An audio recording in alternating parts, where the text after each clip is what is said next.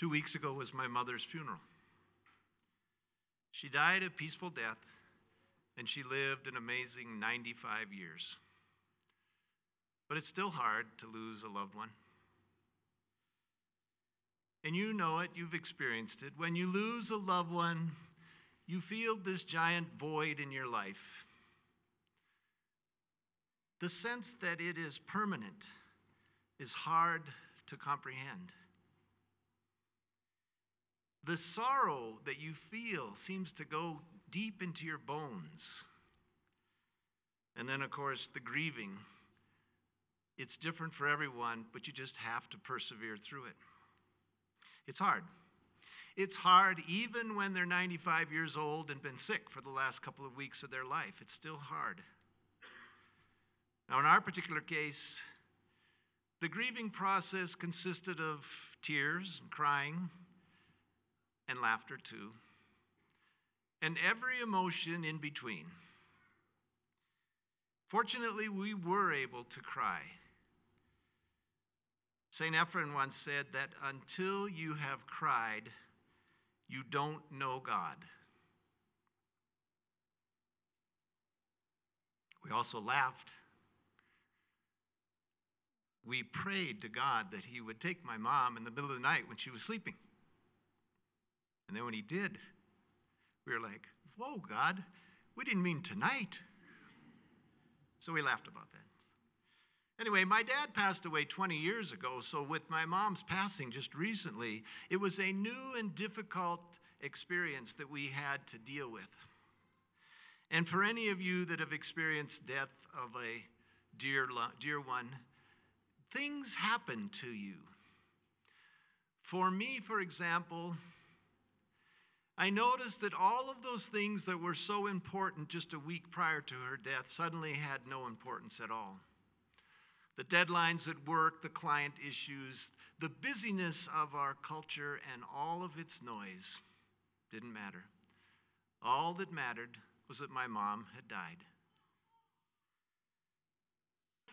I also sensed this huge awakening of my mortality. With my dad dead, my mom now dead, I was the next generation to face death. I myself would be in that wooden box someday. That was hard. I also learned that death was a time of bitter times and sweet times. Clearly, you're very sad. I was sad that my mom had to suffer in those last few weeks of her life. I was sad that I didn't get to Gunnison in time before she died. Just sad that she was gone. But oh my gosh, people would come out and just hug us. Condolences, prayers, good wishes, cards, flowers, masses, kind words. And the kind words that we heard repeatedly about my mom was that she was a really sweet, holy, loving, kind woman. And that made us feel good. So, in the midst of the sadness, there was joy. And lastly, I think the thing that I noticed during this death of my mom was that death really is a time to take stock of one's own behavior. For death is a time of simplicity and poverty. It's a place where illusions go away and reality hits you right in the face.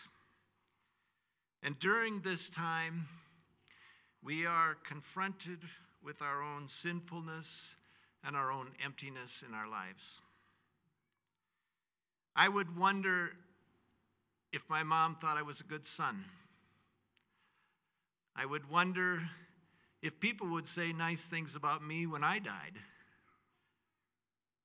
And I would wonder if, like my mom, I'm being holy, sweet, kind, loving. Friends, we have come to the great and holy season of Lent. Lent, like the time of death, is a desert time. It brings us back to the basics. It's a time when only the fundamentals really matter. Because in the desert, there are no distractions, there are no disillusions, there are no secondary matters. Everything is basic, necessary, simple. In the desert, you live or you die. The Bible frequently employs the desert as the setting for the discovery of bold and simple truths. How often the great heroes of the Bible had to spend time in the desert Abraham, Jacob, Joseph, Moses, Isaiah, Jeremiah, John the Baptist, St. Paul, and of course, Jesus. In today's gospel, we hear the words The Spirit drove Jesus into the desert, and he remained in the desert for 40 days, tempted by Satan. The same Spirit who descended on Jesus at his baptism a few days prior now drives him into the desert. And the result was this radical confrontation and temptation by Satan, who is attempting to frustrate the work of God. Now, Jesus, we know, is without sin, but in his human nature, he had to face temptation. And thanks be to God, always the teacher, Jesus taught us how to prevail through temptation. He rebuffed Satan and stood fast in his determination to carry out his Father's will. After his time in the desert, what did Jesus say to us? He said this The kingdom of heaven is at hand. Repent and believe in the gospel. That wonderful word, repent, implies that we have to have a change of mind, a change of vision. It is the turning away from sin and the turning toward God. It's a time to wake up and look and see something different. What should we see? We should see the kingdom of God. We should see the new order. We should see God's way of doing things, not our way of doing things. Death is indeed a hard reality. But now we are in this time called Lent. And it's a lot like death because during Lent we are called to the desert. What does the desert symbolize? Well, it symbolizes confrontation with our own sins, seeing our own dark side. It's a deep realization of our dependency on God. It's an ordering of our priorities, certainly. And it's just flat getting back to the basics. The desert means any and all of these things. So, practically speaking, now that we are in Lent, how do we go to the desert? Well, the answer is simple go to confession. And while you're in the confessional, listen carefully to the words your soul is telling you to speak.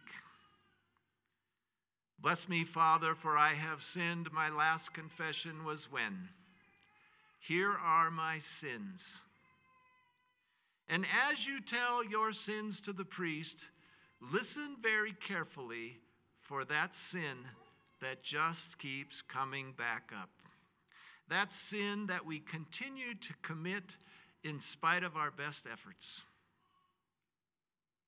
Now, I'll make a bold assumption that that sin possibly has something to do with the relationship or the treatment of another person.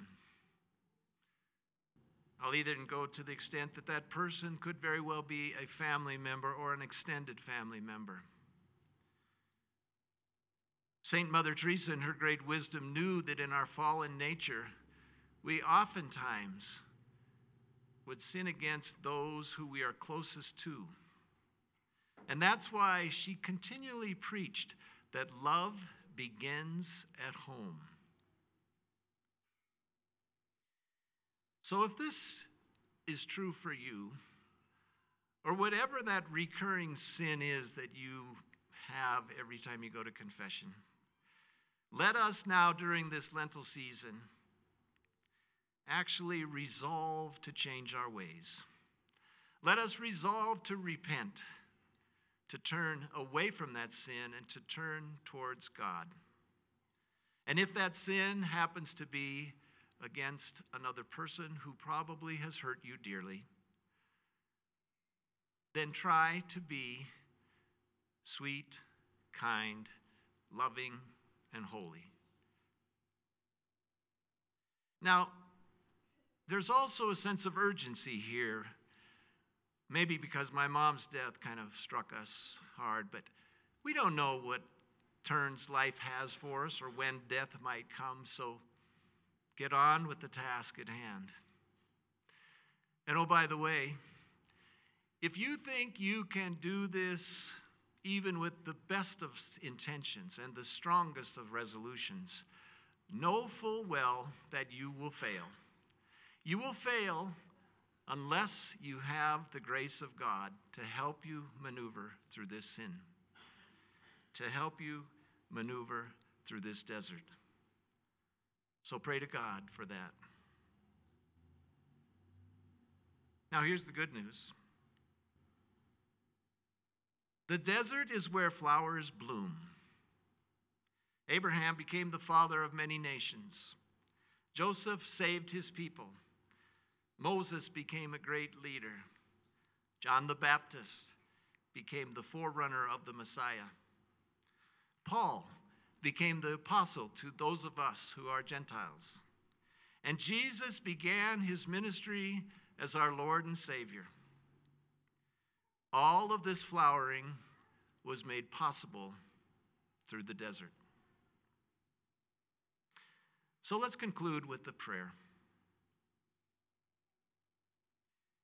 Create a clean heart in me, O God. Renew in me a steadfast spirit. Help me to bloom in the desert time of Lent. Amen.